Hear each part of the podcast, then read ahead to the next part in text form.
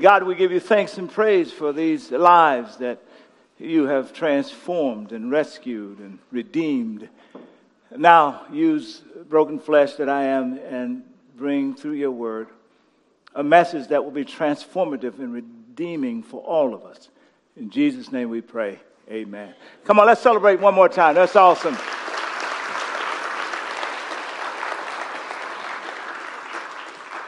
All right, if you're with us for the very first time, my name is Hurmon Hamilton, the senior pastor here, and I want to welcome you here. And I just want to say a couple of things before we jump into this teaching. First of all, from this point forward, what's happening in our worship gathering is not what happens on a weekly basis. Uh, we are in the process of relocating to a new facility uh, in Redwood City on the weekend of August the 6th. And we celebrate that, celebrate that. Hey, hey. And because I believe that it's not simply us changing facilities, it's really about God expanding our reach so that we can see God do more and more of what we've just celebrated here.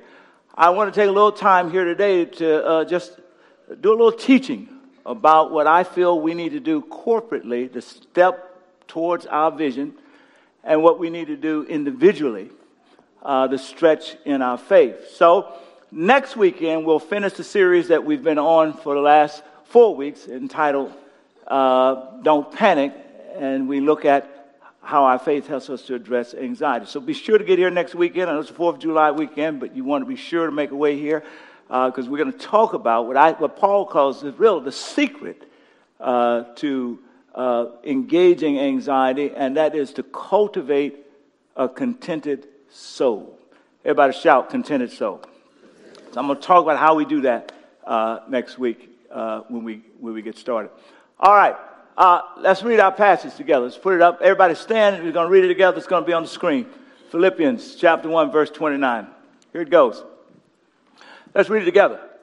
For you have been given not only the privilege of trusting in Christ, but also the privilege of suffering for him. Shout amen. amen. Please be seated.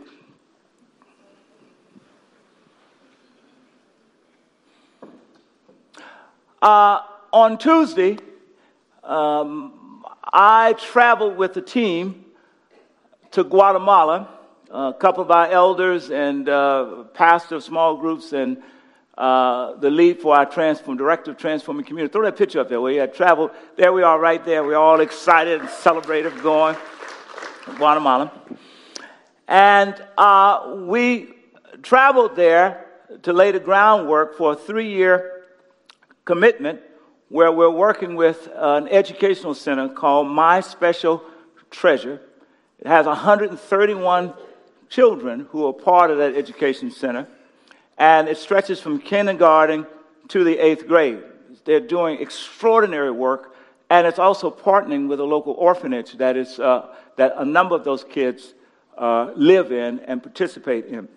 And what we want to do is, is help them to develop, uh, create a developmental plan to take the extraordinary work that they're doing and to scale it and sustain it. And a number of us have already played a huge part because We've uh, sponsored over a hundred of those kids uh, here in BCC uh, FOCAD. Let's celebrate that. Over $138 a month. That's going to support the budget uh, that's making the program uh, happen. And uh, while we're there, we want to try to help them to be even more transformational in what they're doing. But we're also learning from them in ways that's, that's actually transforming us. And part of what I want to talk about today uh, is essentially uh, uh, how their approach to faith is just transformational. So here's what we're going to do. I'm going to teach for about 25 minutes. Uh, this is what's different about what we normally do. I'm going to teach for about 25 minutes, and then we're going to take the rest of the time and we're going to do some praying together uh, as we prepare to allow God to stretch us and get us ready for the next season. Shout amen. Amen. amen. Very good. All right. So if you've been keeping up with the series, you know this that the Apostle Paul wrote the book of Philippians, which was a letter to the Christians in Philippi. And in four chapters, 16 different ways, he talks about joy. So, one of the themes that works its way through the book of Philippians, obviously, is joy. Joy. joy. But what is less noted is that in every chapter of those four chapters, he also talks about suffering. Shout suffering.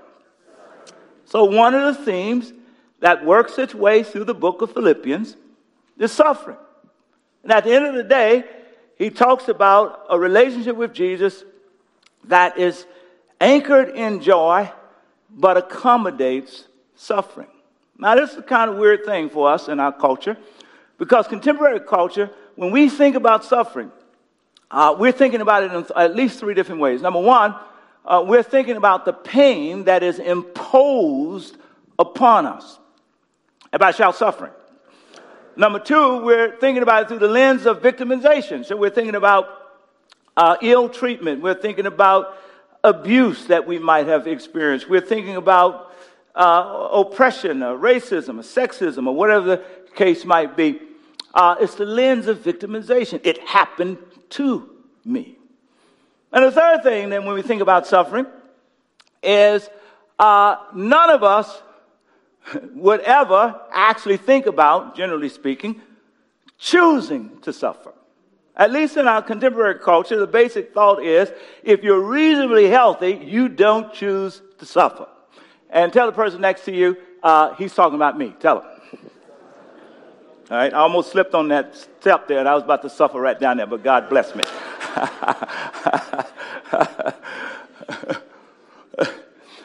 so, one of the things fascinating about this trip to Guatemala, and fascinating about what Paul suggests, is that as a believer, we think about suffering in at least two different ways.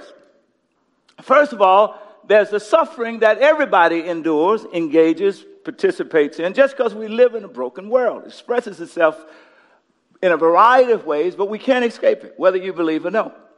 For example, in Guatemala, those 131 kids that we had a chance to engage with and connect to are growing up in the following conditions. Half of the population in Guatemala earn about a dollar and 25 cents a day, which is less than, that means that their family is living on less than $40 a month. Can somebody say suffering? Second thing that's unique about uh, what these, the circumstances these young people are growing up in is that the average child below the age of five is growing up malnourished. You can imagine if their family is living on less than $40 a day. The third thing is the 375,000 kids across Guatemala and, a, and a, re, a substantive percentage of the kids in the school are living in orphanages, been abandoned, isolated, alone. And then lastly, because of the external poverty that they've got to deal with and the internal sense of hopelessness, they're growing up in homes that are inundated with alcoholism and domestic violence uh, and inundated with all forms of abuse, including physical and sexual abuse, which a number of these young people are participating in. Can you say suffering? Suffering.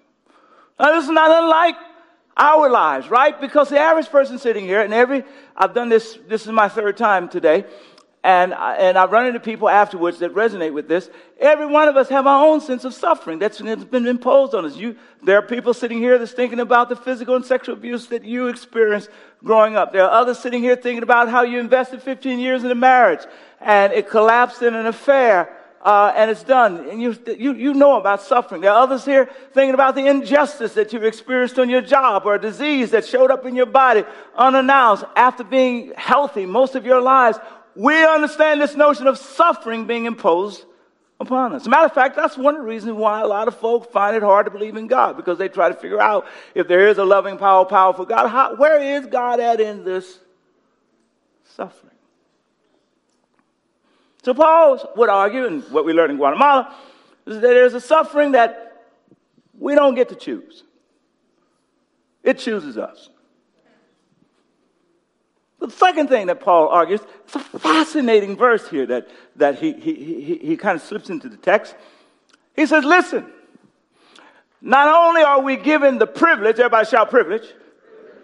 Not only are we given the honor, everybody shout honor. Not only are we given the privilege, the honor to trust in Jesus, but we're also given the privilege and honor to suffer with him. This is in chapter 1. Now, the average person is reading this text says, Look, this just does not make sense to me at all. Help me. Explain this to me. Uh, say to the person next to you, uh, Are you interested in learning what he's talking about? Tell, ask him. I love how y'all ask questions, man. Y'all curious. All right, here's the explanation for it. Paul is saying is this, chapter 2, verses 5 through 8. Paul makes this point about Jesus, still talking about suffering. Here's what he says. He said, You ought to have the same attitude that is in Christ Jesus. He says that though Christ Jesus was God, he did not see equality with God as something to cling to, add the words, at all costs. But rather, instead, he gave up his divine privileges. He humbled himself uh, in the position of a slave. Uh, he allowed himself to be born as a human being. When he showed up in human form, he was humble enough in obedience to die the death of a criminal on the cross. Now, here's what Paul is saying. Jesus believed so much in you. He was so deeply committed to our redemption until he was willing to pay the high cost of suffering to save us. And what Paul is saying is that if you associate with that Jesus, it will cost you. Now, wait a minute, let me just say. You can't just say, I just want to believe, but I want to do any of this tough stuff. Paul said, you kind of, you're, not, you're not inside like you ought to be.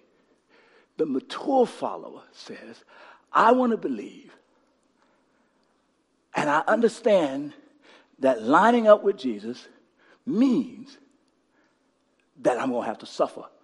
So when I choose Jesus, I choose suffering. Now, let me explain it to you this way. My wife has told me that for the last three weeks, I always have something to say about the Warriors. However, that's true. So, anyway, so we flew into Guatemala, right? I mean, so we got ready. I had to, we had to land in Houston first. I wore this hat. And so when we, when we walked, uh, got ready to walk into customs, the brother was at the line, and when I walked through, he said, Excuse me, sir, we have a trash can for hats like those that you're wearing.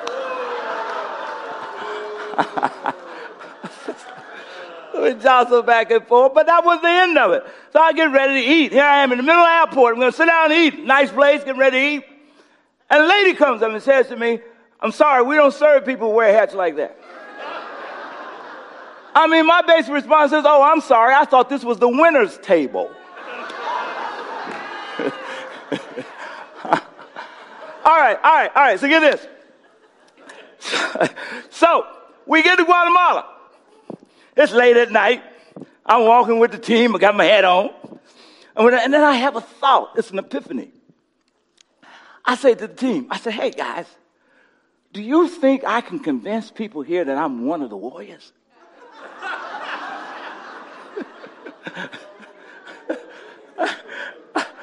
they did just what you did. They cracked up.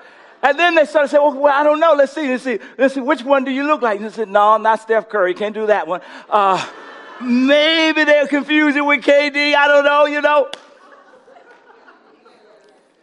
All right, here's the point. This is painfully true.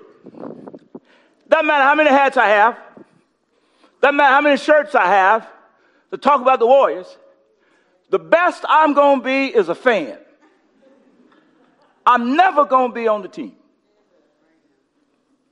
So let me just, when we talk about the mission and the vision of NBCC, reaching those who feel far from God, as we demonstrated, making disciples, building families, transforming communities, let me just be very, very clear with you. I don't believe that God has given birth to NBCC to raise up a whole lot of fans of Jesus. He's not interested in folk who wear hats and wear shirts and can quote scripture, but at the end of the day, not interested in getting in the game. We are called as a congregation not to raise up fans, but to get people on the team.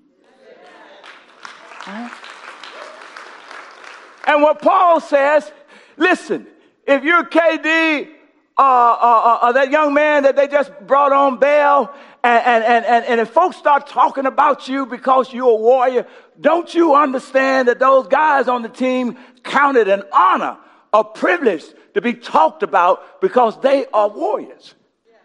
So, how much more, Paul says, should you and I find it an honor, a privilege, come on now, to, to, to, to engage in suffering because we're on the Jesus team?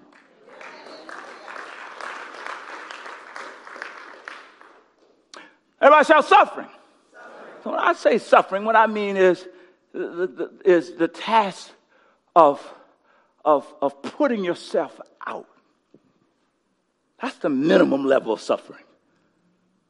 That I'm going to put myself out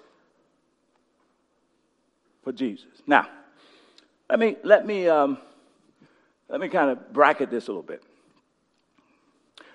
we will choose suffering under certain circumstances. For example, folk who are going to work on your master's degree, PhD degree, you'll choose some suffering. I remember my wife when she was working on a medical degree. She was she couldn't come down, and we were playing. We'd be playing spades on Sunday evening, and be be hitting the cards and all that. And she's very competitive, but she couldn't come down. She had to stay in the room. Kids having parties, birthday parties for our kids. She had to just drop in and leave. And she would tell, if she was here, she'd tell the story. She was up here, she'd tell the story that, you know, she cried many times because she wanted to participate, but, but she had to get that work done. That's, that's, a, that's a form of suffering. She chose it. Uh, a lot of you have chosen suffering when it comes to building your career right?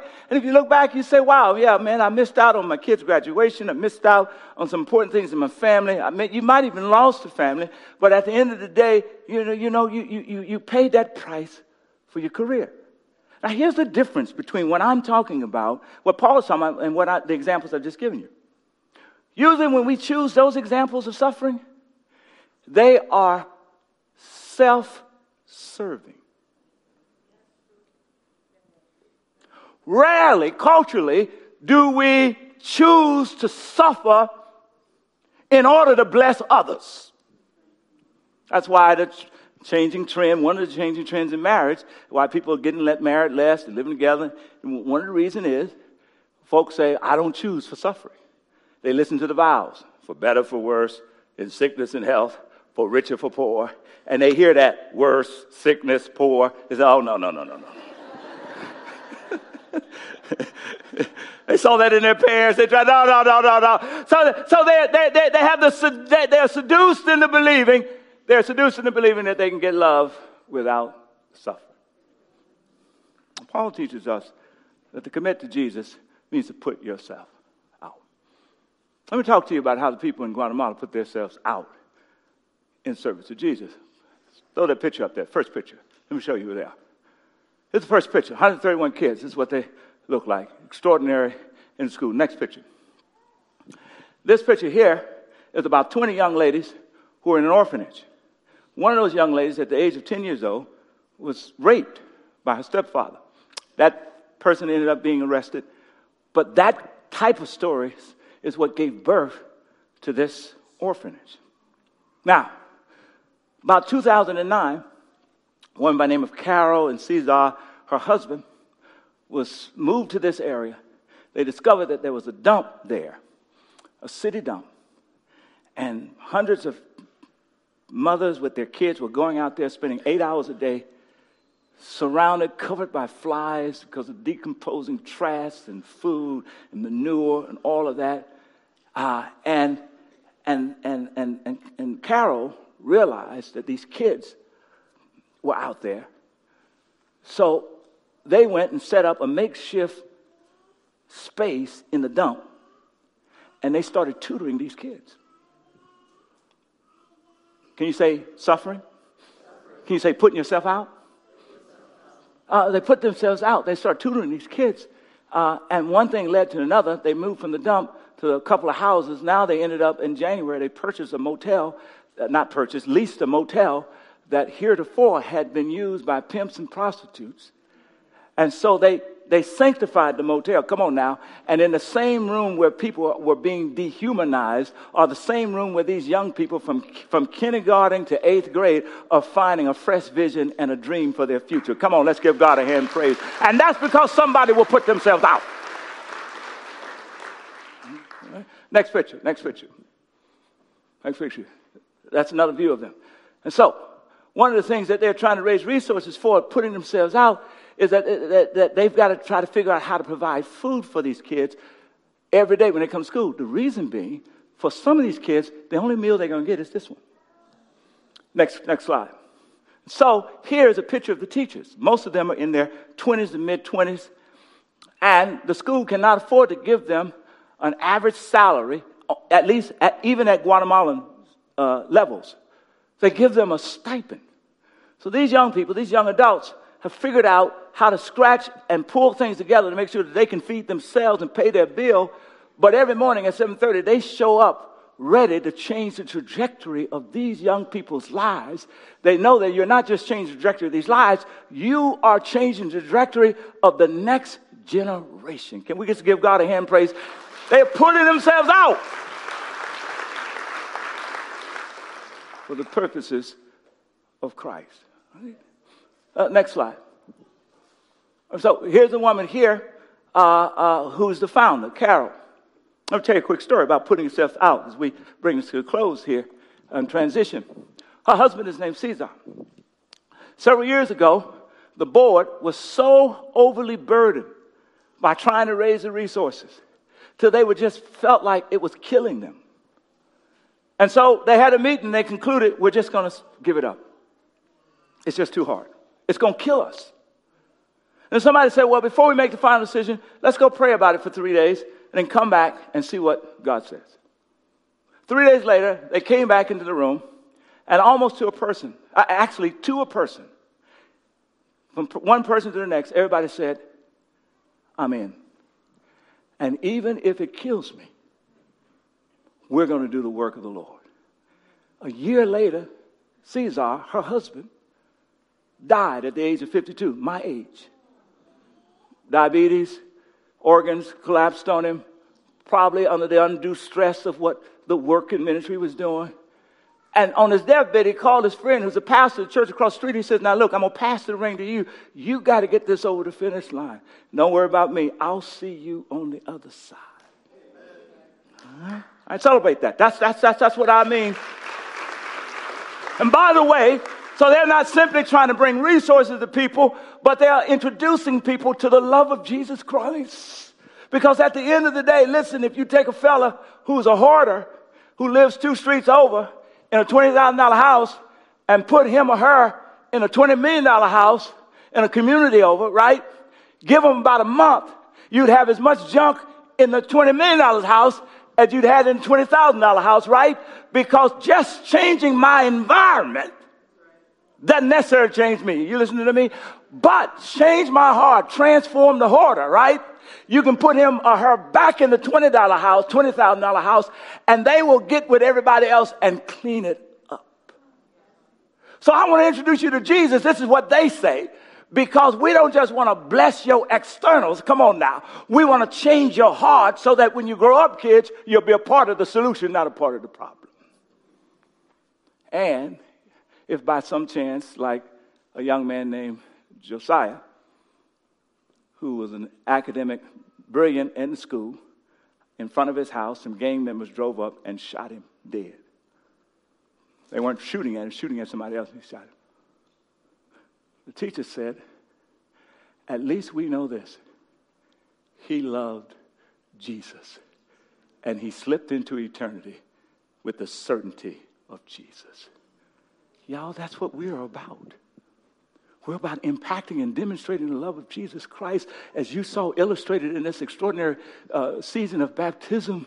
But we're also trying to connect folk to a love in Jesus Christ that changes our heart. And at the end of the day, whenever death catches us, I want my kids and the people that I know and that I love, I want them all to die with a certainty that comes from knowing Jesus Christ. That's a part of our mission. Come on, celebrate that. That's the vision, that's the mission.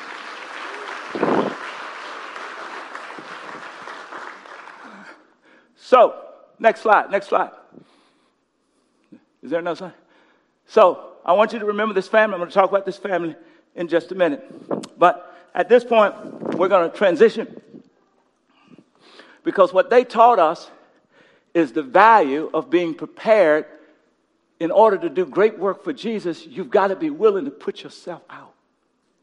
And as a matter of fact, the more you put yourself out for Jesus, suffer for him, the deeper your knowledge of who Jesus is grows. That's why Paul says in chapter 3, verse 10 and 11, I want to know Christ in the mighty power that raised him from the dead, but I also want to know him in his suffering. In other words, Paul said, I want to join the team.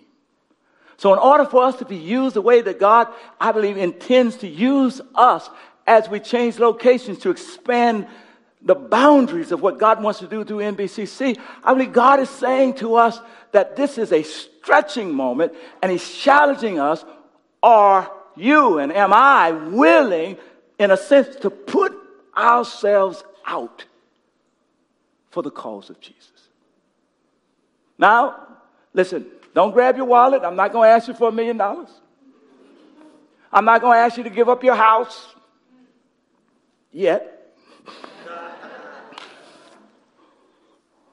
I'm going to ask you to put yourself out by committing between now and the end of August that you'll do three things, and they're pretty incredible things.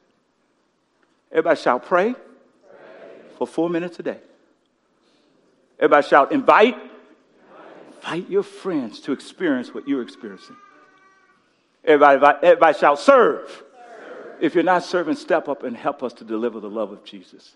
You can't do that unless you're willing, willing to put yourself out. To suffer a little bit. Everybody shout, suffer. All right. Show me this card. Show me, uh, show me this card right here. Pray, invite, serve. Let me see it. All right. So here's what we're going to do. We're going to spend a little time. I'm going to illustrate. I had one of my staff members who says that whenever they get a prayer card they have to pray through, that she prays in the shower. And what she does is she takes a card like this, put it in a plastic bag, and hang it over the shower head. So that while she's showering, she can be praying to God. So look, I've never done anything like that. But if you pray in the shower, there you go. Get a bag. Here's the point. I want you to take this card, pick a place that you're going to regularly pray. I want you to put this card there. If it's at work, by your laptop, it's at home, in your bedroom. And I want you to pick a time and put it in your calendar every day for four minutes. You're going to have to put yourself out. It's a small step. I want you to pray through these vision pillars. Now, we give you some guidance and we're going to practice right here. Number one, here's what we want you to pray for. We want to pray that God helps us to reach people who feel far from God. 90% of folk throughout the Bay Area have not heard of the extravagant love of Jesus that, that you saw. You saw a little bit of what happens when we hear about it and experience it, right, in this baptism. So we want you to pray that God will use us. Shout us. Tell the person next to you, he's talking about me. Tell him. And God will use us to reach the full Bay Area from San Francisco to San Jose. Part of the reason why I think God is shifting us, because a whole lot of us already come from San Jose up through Mountain View. I think God's going to plant us on the north so he can start reaching people from San Francisco all the way down. Come on, take a few moments. And, and if you're not a Christian, if you're here just trying to check it out for the first time, you say, Well, I can't pray again. Okay, why don't you pray that over the next couple of weeks, God will show you who he is? Come on, let's talk to God a little bit.